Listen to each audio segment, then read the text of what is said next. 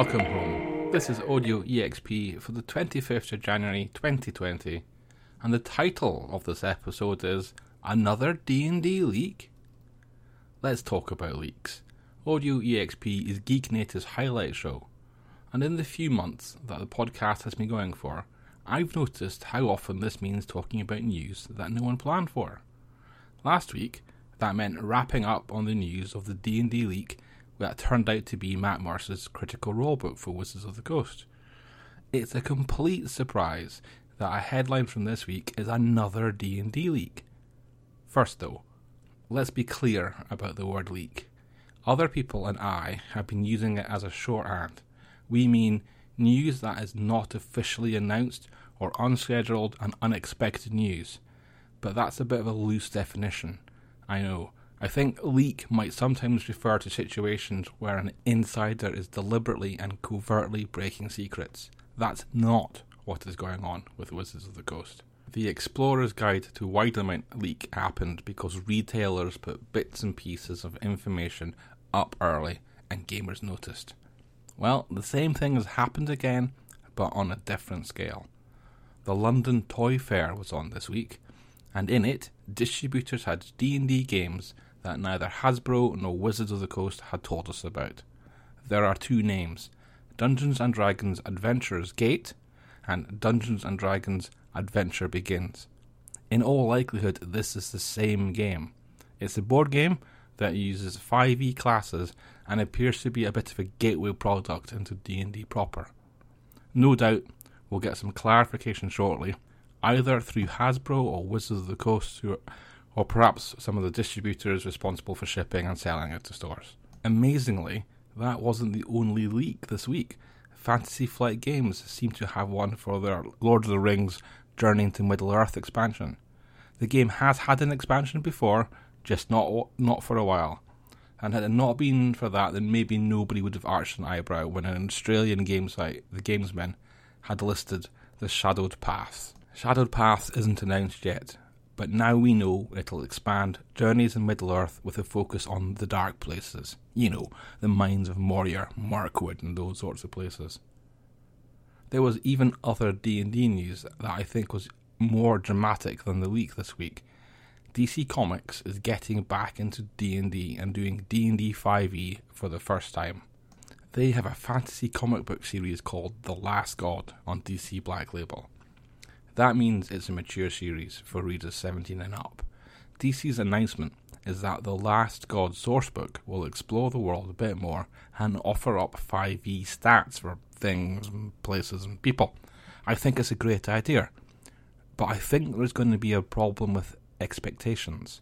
My prediction is that this will be a comic book, thin paper, a two dozen pages or so, maybe twice that, but certainly not even close to a standard softcover R P G world book. So why is this a great idea? Well, I'm a, I'm biased as a gamer, of course, but I think this is a superb way to bring a fantasy realm to life for readers, and to get those readers to invest into it. I think it is a low risk and high rewards gamble from D C, although the risk is higher for the Last God series itself. The worst case scenario is that this one comic book doesn't sell.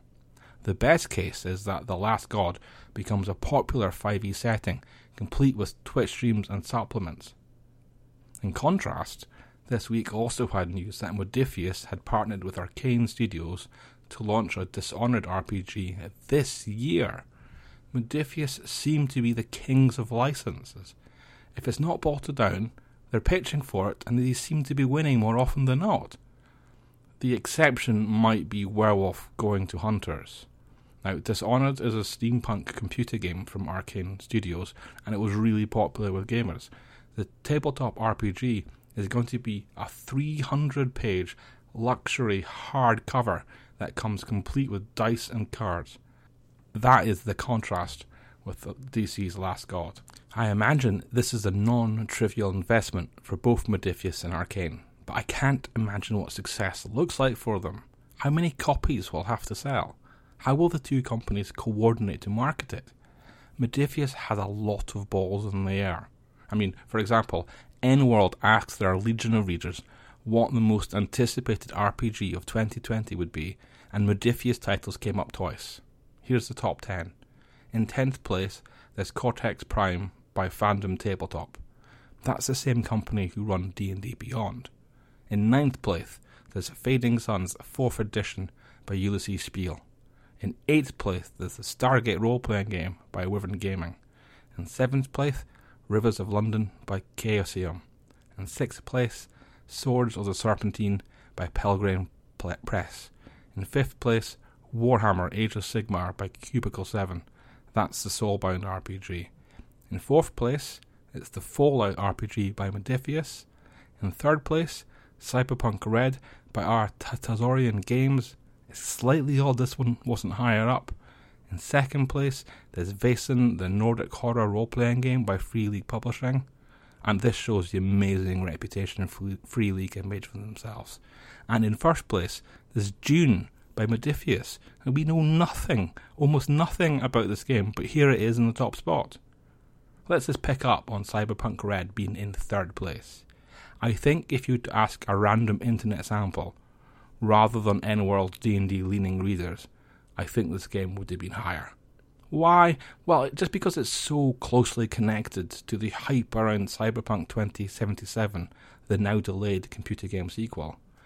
There's also that connection to The Witcher. C D Projekt Red is the company behind both computer games, and the Netflix The Witcher series is red-hot right now. R. Talsorian Games this week released a free download, a one-shot cyberpunk adventure called Red Chrome Cargo, and it also released a new edition of the Witcher tabletop game Errata. I'm sure the free adventure will remind everyone that you can actually play Cyberpunk Red with the Jumpstart kit released last year. That Jumpstart kit was Drive-Thru R P G's biggest seller. The new Witcher Errata is coming out simply because R. Talsorian Games are about to do a second print run of and the game, and very wisely, they were looking for errors to correct before they did so. Netflix announced not just a second season of The Witcher, but an animated movie called The Witcher, Nightmare of the Wolf has been worked on. Both are great news for the tabletop R P G. There are a few more bits of Netflix news that caught my attention this week. First up was the Altered Carbon two teaser. I'm really pleased to see that Poe actor Chris Connor is back. I've not read the book, so I can't tell whether that's a surprise or not. It'll be Anthony the, the Falcon Mackie playing Takeshi Kovacs this time, thanks to the genre's body-swapping technology. The other bit of news is that Netflix in Europe, and some parts of the world, but not America or Japan, will finally get their hands on Studio Ghibli titles, twenty-one classics. This will be a big help in the battle against Disney Plus, as that rolls out around the world. Oh, Disney announced that Disney Plus would be launching a week earlier than planned here in the U K. You know, it's almost as if they were worried about spoilers, or pirates. An area in which I think Netflix has an advantage over Disney Plus is the flexibility of brand. Disney is going to struggle with adult content, and that's why there's so much discussion over what happens with Deadpool. For example, we know Games Workshop is working on a Warhammer forty K T V series. I see that going to Amazon Video or Netflix. I struggle to see it on Disney Plus for lots of reasons.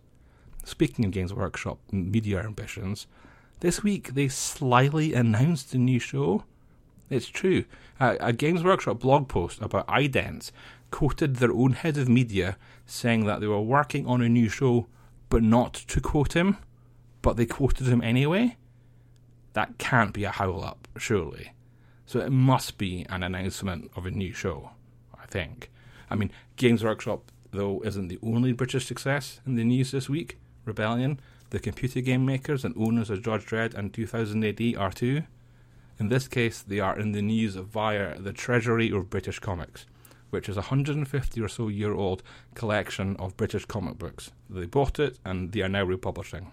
Geek Native has a timeline of their twenty twenty releases, and you'll find that in the show notes or via the transcript of the show, which you can get to by searching for Geek Native O D O X P twenty-eight. To wrap up with some quick R P G news headlines, Green Ronin will bring Freeport to Fantasy Age. The announcement was made by Chris Pramas in Green Ronin's twentieth anniversary statement. Freeport was a fantasy setting that put Green Ronin firmly on the map. Fantasy Age is the system that Pramas designed. In retrospect, it's weird it's taken so long for these two to meet. We had two excellent guest posts on the site this week as well. Ben and the Genre Police addressed music and tabletop games as a way of making them better and more memorable. B. Everett Dutton shared their thoughts into why emotion is the new frontier for tabletop R P Gs. Took some critical swipes at some of the big title R P Gs, but found reason for optimism in the indie scene. Lastly, I want to be selfish and finish up on some data Geek Native put together.